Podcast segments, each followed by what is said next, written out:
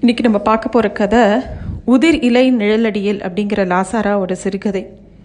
ரொம்ப ஒரு அழகான ஒரு சிறு சிறுகதை. கண்டிப்பாக வாசிக்க வேண்டிய சிறுகதை. அதாவது நம்ம வாழ்க்கையில் எத்தனையோ பேரை சந்திப்போம். உறவு முறைகள்லேயும் சரி நண்பர்கள்லேயும் சரி. ஆனால் அவங்களோட சில காலத்துக்கு அப்புறம் அவங்கள மே அவங்க கூட டச்சே இல்லாமல் போயிடும். அது நண்பர்களாகவும் இருக்கலாம் உறவுகளாகவும் இருக்கலாம். பல வருடங்கள் ஓடி போயிடும். எதனால் அவங்களோட பார்க்காம இருக்கோம் பேசாமல் இருக்கோம்? ஏன் அவங்களுக்கு உண்டான டைம் நம்ம கொடுக்கல அப்படின்னு யோசித்து பார்த்தோன்னா நமக்கும் தெரியாது அவங்களுக்கும் தெரியாது. ஏன்னா எல்லாருக்குமே காலப்போக்கில் புது புது விஷயங்கள் புது புது நண்பர்கள் புது புது வேலைகள் வந்துட்டே இருக்கும். அந்த மாதிரி ஒரு சுச்சுவேஷன் தான் இந்த கதையில் ஒரு களமாக இருக்குது இந்த கதை எப்படி ஆரம்பிக்கிறதுனா நான்கு மாதங்களுக்கு முன் ஒரு நோயாளியை பார்க்க போயிருந்தேன். அவளை பார்த்தே பத்து வருடங்களுக்கு மேல் ஆகிவிட்டன. சாதாரணமாக இவங்க வீட்டில் நடக்கிற எல்லா விசேஷங்களுக்கும் அவள் வராமல் இருக்க மாட்டாள் அப்படி வர்றதுனால இப்போ பாரு அவளோட பிரசனம் வந்து அதாவது வந்திருக்கிற இடமே ஒரு திவ்யத்தை தர மாதிரி இருக்குமா? அவ்வளோ மங்களகரமாக இருக்குமா? சில பேரை நம்ம ஆவலோடு எதிர்பார்க்குறோம் இல்லையா? அதுவே ஒரு ராசின்னு தான் சொல்லணும். அப்படியா பத்து வருஷமாக ஒருத்தர் ஒருத்தர் பார்த்துக்கல அப்படிங்க அதுக்கு வந்து யாரை குத்தம் சொல்கிறது ஏன்னா ஆளுக்கு ஒவ்வொரு பக்கம் புழங்குற வட்டம் மாறி போயிடுது. ஒவ்வொருத்தருக்கும் உத்தியோகம் மாறி போய்டுறது இடப்பெயர்ச்சி சூழ்நிலை சந்தர்ப்பம் உடல்நிலை எல்லாமே மாறி போயிடுறது. கூடவே இன்னொரு விஷயம் சொல்லணுன்னா அப்படி ஒருத்தரை சந்திக்கணும் அப்படின்னு இருந்தால் கண்டிப்பாக மனசு இருந்தால் மார்க்கம் உண்டு அப்படிங்கிற மாதிரி கண்டிப்பாக போய் பார்த்துருக்கலாம். ஏதோ ஒன்று மனசுக்குள்ளே அவளை பற்றின நினப்பு இருந்தால் கூட அவளை போய் பார்க்கணும் அப்படிங்கிற ஒரு செயலில் அவர் கொண்டே வர முடியல. ஒரு ஆறு மாதங்களுக்கு முன்னாடி ஒரு முகூர்த்தத்துக்கு போயிருக்கும்போது ஆவலோடு அவள் வந்திருப்பாளா அப்படின்னு தேடுறாரு. காணும். விசேஷத்துக்கு வந்திருந்த அவளோட யாரை எதிர்பார்க்குறாரோ அவளுடைய தங்கையை பார்க்குறாரு. பார்த்து அவளோட உடன் பிறந்த ஆளை பற்றி கேட்கும்போது உங்களுக்கு தெரியாதா? அக்கா படுத்த படுக்கை ஆயிட்டா? அப்படின்ற உடனே இவருக்கு திக்குன்னு இருக்குது என்னது? படுக்கை ஆக்கிட்டாளா? அப்படின்னா என்ன அர்த்தம்? என்னால் நம்பவே முடியலையே அப்படின்னு இவர் கேட்குறார் வயசாகலையா? எண்பது வயசு எட்ட போகிறதே அப்படிங்கிறா. ஆமாம் எனக்கு இவருக்கே எழுபத்தி ரெண்டு அப்படின்னா அவளுக்கு எண்பது வயசுக்கு மேலே தான் இருக்கணும். அப்படிங்கிறது அப்போ தான் இவருக்கு சுரியல்னு மனசில் படுறது. அவளை பார்க்கணுமே அப்படின்னு இவர் கேட்குறார் அப்படின்னு கேட்டுட்டு விலாசத்தையும் வாங்கிக்கிறார். கொடுக்கும்போதே அவளோட தங்க சொல்கிறா நீ இங்கே பார்க்கணுன்னு ஆசைப்பட்டேன்னா சுருக்க போய் பார்த்துடுறது நல்லது. அப்படிங்கிற மாதிரி ஒரு வார்த்தையை சொன்ன உடனே இவருக்கு இன்னும் கலவரமாக ஆயிடுறது என்னடா இது அவ்வளோ சீரியஸாக போய் உடனே போகணுமா? நீ எப்போ பார்த்த? சமீபத்தில் பார்த்தியா? அப்படின்னு கேட்குற நான் வார வாரம் போய் பார்க்குறேன். இன்னும் அடிக்கடி பார்க்கலாம் தான். ஆனால் அவள் குடும்பம் இருக்கே. நீங்கள் உடனே சுருக்க போய் பார்த்துருங்கோ அப்படிங்கிற மாதிரி அவன் தங்க சொல்லிட்டு போகிறாள் அவர் வந்து விலாசத்தை வாங்கிட்டாலே தவிர அவரால் உடனே போக முடியல. ஏன்னா மறுபடியும் நிறைய சாக்கு. ஏன்னா இவர் இருக்கிற இடம் ஒரு மூளை அந்த எந்த பெண்மணியை பார்க்கணுன்னு இவர் நினைக்கிறாளோ அவர் இருக்கிறது ஒரு மூளை ஒரு நாள் எதிர்பாராமல் மழைன்னு சொல்லலாமா? ஒரு நாள் வெயில் ஒரு நாள் உடம்பு சரியில்லை. ஒரு நாள் ஏதோ ஒரு காரணம். எது எடுத்தாலும் ஒரு காரணம். வார வாரம் ஒரு காரணம். ஆனால் இந்த தங்கைக்கிட்ட போய் இப்படி விசாரித்தோமே அவள் போய் சொல்லியிருக்க மாட்டாளா? நம்ம வருவோம் அவள் எதிர்பார்க்க மாட்டாளான்னு இவருக்கு தோணிகிட்டே இருக்குது ஒரு சமயம் இவர் யோசித்து பார்க்குறார் நம்ம சின்ன வயசில் அதாவது ஒரு பதினெட்டு வயசு இருக்கும்போது எவ்வளோ துடிப்பாக இருந்தோம். ஒரு வயல் வரப்பு மேலே விடாமல் ஓடி இருக்கோமே அந்த அந்த மாதிரி தவிப்பு இப்போ இல்லையா நமக்குங்கிற மாதிரி இவருக்கு தோன்றுறது. திடீர்னு ஒரு நாள் எப்படியும் இந்த சங்கல்பத்தை நிறைவேற்றியே தீரணும்னு சொல்லி காலையிலே கிளம்பி போயிடுறாரு அவங்கள பார்க்கணுன்னு இடம் போய் சேர்றதுக்குள்ள வெயில் நல்லா வந்துடுறது. விலாசத்தை கையில் எடுத்துன்னு தட்டு தடுமாறி அந்த வீட்டுக்கிட்ட போகிறாரு அப்போ அண்ணா அண்ணான்னு ஒரு சத்தம் கேட்குறது அங்கே எங்கே போகிற அப்படின்னு பார்த்தா திரும்பி பார்த்தா இவரோட சித்தப்பா மகள் அவள் கூப்பிட்றா. அவரோட சித்தப்பா மகள் தான் அந்த எந்த பெண்மணியை பார்க்க போகிறாரோ அவருடைய மருமகள். என்ன முழிக்கிற? இந்த வீடு தான். வா வா. அதான் என்னடா மோடம் போட்டிருக்கேன்னு பார்த்தேன். அப்படின்னு அவள் சொல்கிறா மோடமா? வெயில் நன்னா தானே இருக்குது அப்படின்னு யோசிக்கிறார். ஆனால் அப்படிதானே பாஷை அப்படின்னு இவருக்கு தோன்றுறது. யார் இது அப்படின்னு உள்ளேருந்து இன்னொரு குரல் கேட்கறது யாரு? த கிரேட் ஃபேமஸ் அண்ணா தான் அப்படின்னு சொல்லி ஆரத்தி சுத்துற மாதிரி பரிகாசம் வேற பண்ணி உள்ளே கூப்பிடுறா. வீட்டுக்குள்ளே போனால் வீடே ரொம்ப அழகாக இருக்குது பெரிய ஹாலு சோஃபா டிவி ரேடியோகிராம் ஒரு பாஷான ஒரு லுக்கு கொடுக்கறது வீடு. ஹாலை தாண்டி படுக்காரு. அடுத்து சாப்பாட்டு டைனிங் டேபிள் ரூமு நாற்காலிகள் ஃப்ரிட்ஜு எல்லாம் இருக்குது இவர் வந்து அவளுடைய ஸ்நேகிதி யாரை பார்க்கணுன்னு நினைக்கிறாளோ அவரையே தேடின்னு இருக்கார். அங்கே அவ கட்டில் உட்கார்ந்தபடி கட்டில் ஒட்டினா போல அலமாரியில் ரேடியோ திருகிட்டு திருவாரூரில் சங்கீத மும்மூர்த்திகள் உற்சவம் நடக்கிறத அதை கேட்டுன்னு இருக்கா. பக்கத்தில் அவளுடைய கணவர் கையை கட்டின்னு ஜபம் பண்ணிட்டு இருக்கார். இவர் போய் வாசப்படியில் நிற்கிறார் இவருக்கு எப்பயுமே அதெல்லாம் பிடிக்கும். திகைப்போ திகைப்பின் முதல் சில வினாடிகளின் விறுவிறுப்பு ரசிக்கும் பெரும் ருசி. அட நீயா? நிஜமா நீதானா? அப்படின்னு ஓடி வந்து கட்டிக்கிறார். என்ன ஆச்சரியம்? நம்பவே முடியலையே. நீதானா? என்ன என்ன தொ- அப்படின்னு தொட்டு தொட்டு பார்க்குற அந்த அவளுடைய அஹ், கணவர் நமஸ்காரம் பண்ணுறேன் நத்திம்பேர் அப்படின்னு இவர் நமஸ்காரம் பண்ணுறார் அப்படியும் அவளுக்கு பக்கத்தில் இருக்கிற கட்டிலாண்ட போய் அவள் கையில் பழத்தெல்லாம் கொடுத்துட்டு அந்த கட்டில் விளம்பில் அப்படியே நெத்திய நமஸ்காரம் பண்ணுற மாதிரி தொட முயர்ந்து கொஞ்சம் அப்படியே இவரை பின் தள்ளிடுத்து இவருக்கும் தள்ளலை. ஐயோ அவரை பிடிச்சிக்கோங்க நமஸ்காரம் பண்ணாட்டா என்ன வயசாகலையா பிபி இருக்கா? அப்படின்னு அவள் கேட்குறான் அவளை பார்க்கும்போது அவளுக்கு ஏதோ உடம்பு சரியில்லைன்னு தெரியறது. ஆனால் பட்டக்கா பயமுறுத்தின மாதிரி அவ்வளோ அவ்வளோ வெளித்தோற்றத்துக்கு தெரியல. சௌக்கியமாக இருக்கேளா? உங்களை பற்றி தான் போன வாரம் கூட பேசின்னு இருந்தோம் அப்படின்னு சொல்கிறா அவ. அவளை பார்த்துட்டே இருக்கார் இவர். இது என்ன இன்னைக்கு என்ன திடீர்னு வாங்கோ போங்கோன்னு நான் வேற்று மனுஷன் ஆயிட்டேனா அப்படின்னு இவர் கேட்குறார் அதுக்கு அவ சொல்கிறா பார்த்து ரொம்ப நாள் ஆச்சேப்பா. யார் யார் எப்படி இல்லாமோ மாறி போயிடுறா. நம்ம ஜாக்கிரதையாக இருந்துடுறது நல்லது இல்லையா? அப்படிங்கிற. இவருக்கு தோன்றது. வயசானா கூட இப்படிலாம் ஒரு விரக்தி வந்துருமா? இது விரக்தியா? இல்லை பயமா? அப்படின்னு தோன்றுறது அதெல்லாம் ஒன்றும் இல்லை. எல்லாம் நல்லது தான் வா இப்படி உட்கார். எங்கே இடம் தேடுற? கட்டிலே உட்காரேன் அப்படின்னு அவள் இடம் கொடுக்குறா.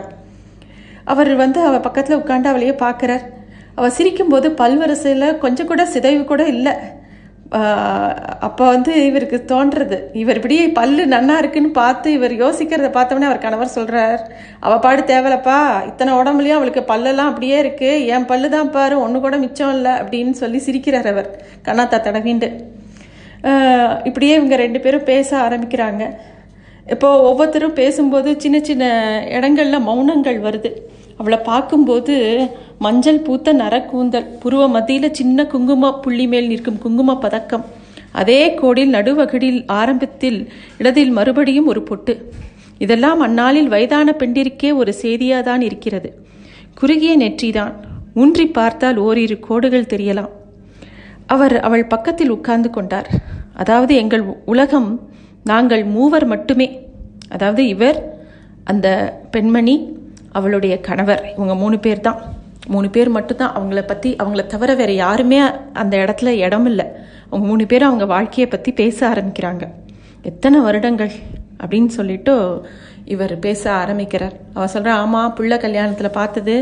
அதுக்கப்புறமா அந்த அவளோட அவனுடைய குழந்தையே ஆறாவது படிக்கிறான். இப்போ தான் பார்க்குறோம் அப்படின்னோடனே ஆமாம் என் மாப்பிள்ளை எங்கே? அப்படின்னு இவர் கேட்குறார் அவள் கேம்புக்கு போயிருக்கான் அப்படின்னோடனே என்ன ஆச்சு? உனக்கு உடம்பு சரியில்லைன்னு எல்லாரும் ரொம்ப சொன்னாரே அப்படின்னா ஆமாம் ஒரே கண்ணாமூச்சி விளையாட்டாக போச்சு அப்படின்னோடனே பட்டக்கா அந்த ராமுவோட ச- சீமந்தத்தில் பார்த்தேன் நாட்டுப்பொன் சீமந்தத்தில்.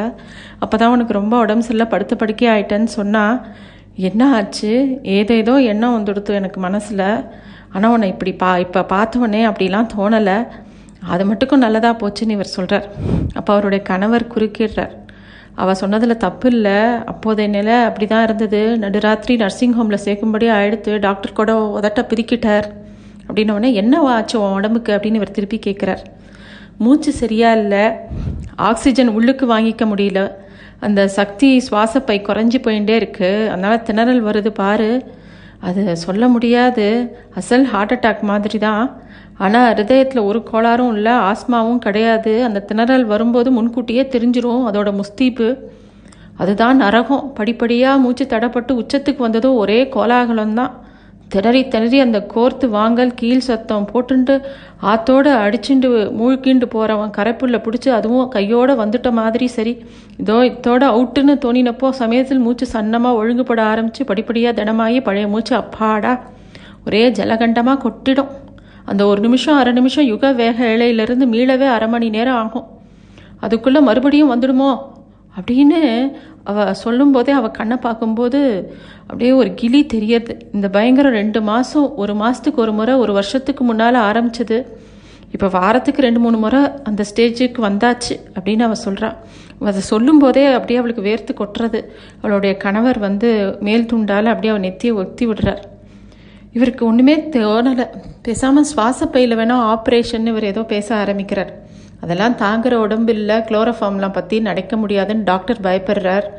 அப்படின்னு மருந்து அப்படின்னோடனே அவள் சொல்கிறா மருந்தாவது திருப்புழுதியாவது எல்லாம் பார்த்து ஓஞ்சாச்சு. ட்ராங்குவலைசர் தூக்க மாத்திரை இதில் தான் இப்போ வண்டி ஓடின்னு இருக்கு ஒரு ஒரு சமயம் அட்டாக் தூக்கத்துலேயே வந்துடுறது. அப்படின்னோடனே ஓ காட் அப்படின்னு இவர் ரொம்ப வருத்தப்படுறார். இதுக்கெல்லாம் காரணம் காரணம் என்னவா? அப்படின்னோன்னா மெஷின் தேஞ்சு போச்சு. கையை விரிக்கிறா அந்த மாமி. வயசானா இப்படியும் மாட்டிக்கணும் போலும். அப்படின்னோடனே ரெண்டு மூணு பேர் மௌனமாக இருக்காங்க. கொஞ்ச நேரம் என்ன பேசுறதுன்னு இல்லாமல் சரி விடு வரப்போகிறது விட போகிறதில்ல இல்லை உள்ள கள்ளம் பூந்தாச்சு வேற ஏதேனும் பேசுவோம். அப்படின்னோடனே மாமியே சொல்கிறா பேச்ச மாத்திரா போன வாரம் உன்னை ரேடியோவில் கேட்டோம். ஆனால் என்ன பேசினேன்னே புரியல அப்படின்னு அத்திம்பேர் சொல்கிறாரு அந்த நாளில் உன் பேச்சு தலையை சுற்றி மூக்க பிடிக்கிற மாதிரி தான் இருக்கும். அதே மாதிரி தான் இருந்தது. அப்படின்னோடனே அதுக்கு அந்த மாமி சொல்கிறா பேசினதெல்லாம் புரிஞ்சு தான் ஆகணும்னு இருக்கா என்ன நான் அப்படி ஒன்றும் தெரிஞ்சவள் இல்லைப்பா. எனக்கு உன் குரலை கேட்குற சந்தோஷம் போதும். அப்படின்னு அவள் சொன்னதே இவருக்கு தாங்கிக்க முடியல. சாதாரணமாக சொல்லிவிட்டாள். ஆனால் அது கிளர்த்த அலைகளில் பறிபோனேன். அவளும் உன் குரலை கேட்டுக்கொண்டே தொட்டு தொட்டு மனசு எங்கெல்லாமோ அந்த நாளைக்கே போயிடுத்து. உன் தம்பியும் நீயும் தினம் சாயங்காலம் எங்கள் வீட்டுக்கு படிக்க வந்துடுவேள் அப்படின்னு அவளுடைய பழைய நினைவுகளை சொல்கிறாள் அப்போ தான் இவர் சொல்கிறார் ஆமாம் எங்கள் அப்பா வந்து எங்களை என்னையும் என் தம்பியும் சித்தப்பா ஆற்றுல படிக்கிறதுக்காக பட்டணத்தில் விட்டுட்டா சித்தி தீராத நோயில் படுத்த படுக்கை ஆயிட்டா குடும்பத்தில் நிறையா சும வேலை அத்தனையும் பாட்டி தலையில் சித்தப்பா குழந்தைகளோட போதா குறைக்கு கிராமத்துலேருந்து பட்டணத்துக்கு படிக்க வந்த நாங்கள் வேற அவளுக்கு தள்ளாமல் ரா பார்வை வேற மந்தம் நல்லா வெயில் இருக்கிற சமயத்துலேயே சாத்தை போட்டு உங்கள் ஆத்துக்கு எங்களை அனுப்பிச்சுடுவா எங்கள் வீட்டில் இடமும் இருக்காது. உங்கள் வீட்லேயா முறையாக நீங்கள்லாம் ராத்திரி சாப்பாடு சாப்பிட உட்காரும்போது எங்களுக்கு பசி கவ கவனும் அப்படின்னு சொல்லி இவர் சொல்ல ஆரம்பிக்கிறார். அப்போ அவர் சொல்கிறா ஆமாம் நீங்களும் குழந்தைகள் தானே அப்போ சாப்பிட்ற வயசு தானே. உங்களுக்காக அத்தை ரெண்டு தாளமே வாங்கிட்டானா பார்த்துக்கோ ஏன்? அப்படின்னோடனே ஆமாம் முதல்ல ரோசமாக தான் இருந்தது. ஆனால் பசிக்கிறதே வெக்கப்பட்டா கட்டுப்படி ஆகலையே. அப்படின்னோடனே என்னடா பெரிய மனுஷன் ஆயிட்ட அப்படின்னு திருப்பியும் அவள் பேசி காமிக்கிறா டக்குன்னு இவர் திரும்பி பார்க்குறார். நான் அவளை பார்த்தேன். அவள் என்னை பார்த்தாள். அவர் எங் அவர் எங்களை மாறி மாறி பார்த்தார். மூவரும் சிரித்து விட்டோம். ஏன்னா அந்த என்னடா பெரிய மனுஷனாயிட்ட அப்படிங்கிற வார்த்தைக்கு பின்னாடி ஒரு பெரிய கதை இருக்குது அதை நினச்சி அவளும் இவரும் சிரிக்க ஆரம்பிக்கிறார். எப்படியோ பழைய நாளை போலவே நினைப்பில் வாயில் வந்துடுத்து மன்னிச்சுக்கோப்பா அப்படிங்கிறார் அந்த அம்மா. உஷ் மன்னிப்பா. இது போல எனக்கு தேடினாலும் கிடைக்குமா? மறுபடியும் பேச்சடங்கள். திருப்பியும் ஒரு மௌனம். ரேடியோவிலிருந்து ஒரு தம்பூரின் ஸ்ருதி மட்டும் பொழிந்து கொண்டிருந்தது. நான் தான் ஆரம்பித்தேன். ஒன்று சொல்லணும். உங்கள் அத்தையோட மனசு மகால் அப்படிங்கிறார். ஆமாம் எங்களுக்கு மட்டும் அத்தையா? அப்படின்னு அவள் சொல்கிறா அவள் அத்தையை பற்றி பேசுகிறா இவரும் அவர் அவ அவளோட அத்தையை பற்றி தான் பேசுகிறார் ஊருக்கெல்லாம் அத்தை எங்களுக்கு அம்மா இல்லாதனால அத்தையோட அம்மாவும் அவளே அப்படின்னு அந்த அம்மா பேசுகிறாள் உங்கள் வீட்டுக்கு வரவா போகிறவா வேற ஜாஸ்தி அப்படின்னு இவர் திருப்பியும் சொல்கிறார் ஆமாம் எங்கள் அப்பாவோட உத்தியோகம் ரீதியில் நிறைய பேர் வருவா. தினமும் கூடத்தில் இந்த பக்கம் பத்து பேர் அந்த பக்கம் பத்து பேர்னு அரை மணி நேரம் பந்தி நடக்கும். எங்கள் அத்தைக்கும் எல்லாரோடையும் அரட்டை அடிச்சுட்டு சிரிச்சுட்டு தான் சாப்பிட்ணும். இத்தனைக்கும் எங்கள் அத்தைக்கு கோதுமை சாதம் தான் அப்படிங்கிற மாதிரி சொல்கிறான் அத்தை நேராக எங்களிடம் வருவா. சாப்பிட போங்கோ அப்படிம்பா. ஒரு ஒரு சமயம் அதாவது இவர்கிட்ட வருவா இவர்கிட்டையும் இவர் தம்பிக்கிட்டேயும். பசிக்கலன்னு இவா ரெண்டு பேரும் ரோசமாக பிகு பண்ணிப்பா. இன்னொருத்தராத்தில் போய் எப்படி சாப்பிட்றது அப்படின்னு சொல்லிட்டு. சரிதான் உங்களுக்கு எவ்வளோ பசிக்கலன்னு எனக்கு தெரியும். பெரிய மனுஷால் தான் போங்கடா சாப்பிடனா அப்படின்பா அந்த அத்தை தான் பெரிய பனிஷால் தான் போங்கோ அப்படின்னு அடிக்கடி சொல்கிறத தான் இவ இப்போ கேலி பண்ணி காமிச்சா. அந்த கர்ஜனை கேட்டதும் அவ்வளவுதான். விழுந்து அடித்து கொண்டு போய் உட்கார்ந்து விடுவோம். நல்ல சாப்பாடு சுட சுட. தினம் தயிர் பச்சடி. அவருக்கு பிடிக்கும். ஏன்? பொரித்த அப்பளம். எங்களுக்கு பிடிக்கும்.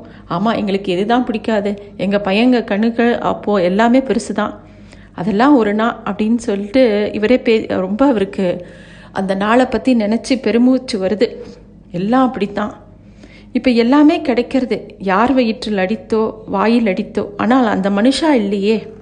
ஆமாம் எத்தனை தடவை வேணாலும் சொல்லு அப்படின்னு இவர் சொல்கிறார் அன்பு மரியாதை பாசம் ஸ்ரத்த நம்பிக்கை எல்லாமே போச்சு. எனக்கு லேசா திணறிற்று. மறுபடியும் அவரவர் சிந்தனைகளில் கமழலில் அமிழ்ந்தோம். சற்று நேரம் கழித்து அவர் ஆமாம் உன் சங்கீதம்லாம் எப்படி இருக்கு? உனக்கு மகாவராஜபுரம் ஃபேவரேட் ஆச்சே அப்படின்னு திருப்பியும் பேச ஆரம்பிக்கிறாங்க இவர்கிட்ட. ஏன்னா இவர் நல்லா பாடுவர். ஆமாம் ஒரு மாதத்துக்கு முன்னாடி கிருஷ்ணகான சபாவில் கச்சேரிக்கு போனேன். கச்சேரி முடிஞ்ச உடனே அவரை பார்த்து பாராட்டினேன். எல்லாம் அண்ணாவோட ஆசீர்வாதம் அப்படின்னு பதில் கிடச்சிது. உங்கள் குரலும் ரொம்ப நல்லா இருக்குமே அப்படின்னு அவள் திருப்பியும் பேசுகிறா என் குரலை நீ தான் சொல்லணும் அப்படின்னோடனே சும்மா சொல்லலை நிஜமாக தான் கேட்குறேன் அப்படின்னோடனே எந்த மாமாங்கத்தில்? அப்படிங்கிறார் ஒரு நாள் நானும் இவரும் மெரினால கடலோரமாக நடந்து போயிட்டு இருந்தோம். முன்னாடி நீ நடந்து போயிட்டு இருந்த க ஒரு ஆரபி ஆலாபனை பண்ணிட்டு அமக்கலமாக போயிட்டு இருந்த. நாங்கள் கூப்பிட்டுட்டே இருந்தோம். நீ காதலையே வாங்கிக்கல நீ பாட்டுக்கு பாடிகிட்டே போனேன் அப்போ இவர்கிட்ட சொன்னேன் அவனுக்கு பிறவி ஞானம் இருக்குது சங்கீதத்தில் விட்டா ஷைன் ஆவான்னு சொன்னேன். உனக்கு ஞாபகம் இல்லை? அப்படின்னோடனே இவர் யோசித்து பார்க்குறார் இவர் சொல்கிற கதை அநேகமாக இவரோட இருபத்தி மூணு இருபத்தி நாலு வயசு கதையை சொல்கிறார் அப்போது டவுனில் வந்து ஒரு கம்பெனியில் டைப்பிஸ்ட்டாக வேலை பார்த்துட்டு இருக்கும்போது மாதம் மாதம் சம்பளம் இருபத்தஞ்சு ரூபா. அது வந்து முதலாளியை பொறுத்த வரைக்கும் பெரிய சம்பளம். இவர் சாயந்தரம் ஆனவுடனே பஸ் சார்ஜ் மிச்சம் பிடிக்கிறதுக்காக அந்த அதில் போண்டா சாப்பிட்லாம் அரை கப் காஃபி சாப்பிட்லான்னு சொல்லிட்டு அங்கேருந்து ஆஃபீஸ்லேருந்து நடந்தே போயிடுவாராம் வீட்டுக்கு. அப்போது போகிற வழியில் ஒரு தோடியோ ஒரு அரபியோ அப்படியே ஆலாபனை பண்ணிகிட்டே பறையோரமாக நடந்துட்டே போவாராம். அதை பற்றி இவர் யோசிக்கிறார். இவ அதை கண்டுபிடிச்சி இது தனக்கும் அலைகளுக்கும் மட்டுமே இருக்கக்கூடிய ரகசியமாக இருந்ததை இவ கண்டுபிடிச்சி சொல்லிட்டாளே அப்படின்னு இவருக்கு ஒரே ஆச்சரியம். அட உனக்கு கூட முகம் சிவக்கிறதே அப்படின்னு கைகுட்டி சிரிக்க ஆரம்பிச்சிட்டாவோ. அவள் என்ன ஆச்சரிய ஆச்சரியத்துடனும் சந்தோஷத்துடனும் பார்த்தாள். இவள் இந்த மாதிரி சிரிச்சு எத்தனையோ காலமாச்சு. என்னப்பா சொக்குப்பொடி போட்ட அப்படின்னு அவளுடைய கணவரும் கேட்குறார். அப்போ இவருக்கும் சிரிப்பு வருது. எல்லாருக்கும் மூணு பேருக்குமே இந்த ஒரு பேச்சு அந்த நாளைய பற்றி பேச்சு அவளுக்குண்டான பேச்சு பேசும்போது அதுக்கு எதுவுமே ஈடாகாது அப்படின்னு தோன்றுறது அப்போ வந்து சட்டுன்னு இவர் வந்து அவளுடைய காலில் பாதத்தை தொட்டு கண்ணில் ஒத்திக்கிறார். இதுக்கு என்ன அர்த்தம்? அவள் கண்களில் கருணை ததும்பியது. எதுக்கு இவர் இப்படி காலில் தொட்டு கும்பிட்றாருன்னு அவளுக்கு தோணித்து. உன் பாட்டை வச்சுட்டு என்ன பாராட்டுறியே அதுக்கு அப்படின்னு இவர் சொல்கிறார் அவள் பதில் பேசவில்லை. ஆனால் மு முகம் குழுமிற்று. அந்த ஒரு சரகுண பாலிம்பை என்ன அப்படின்னு இவர் சொல்கிறார் உடனே அவருடைய கணவர் சொல்கிறார் சுப்பிரமணியாய நமஸ்தே என்ன? அப்படிங்கிறார். ரகுநந்தனா ராஜமோகனா? அப்படின்னு இவர் சொல்கிறார் அவள் பாடக்கூடிய சிறந்த பாட்டுக்கள். அவளுடைய கணவர் சொல்கிறார் அவள் பாடுற தாயே யசோதா என்ன? அப்படின்னோடனே இப்படியே ஒவ்வொரு பாட்டாக சொல்லிகிட்டே வராங்க.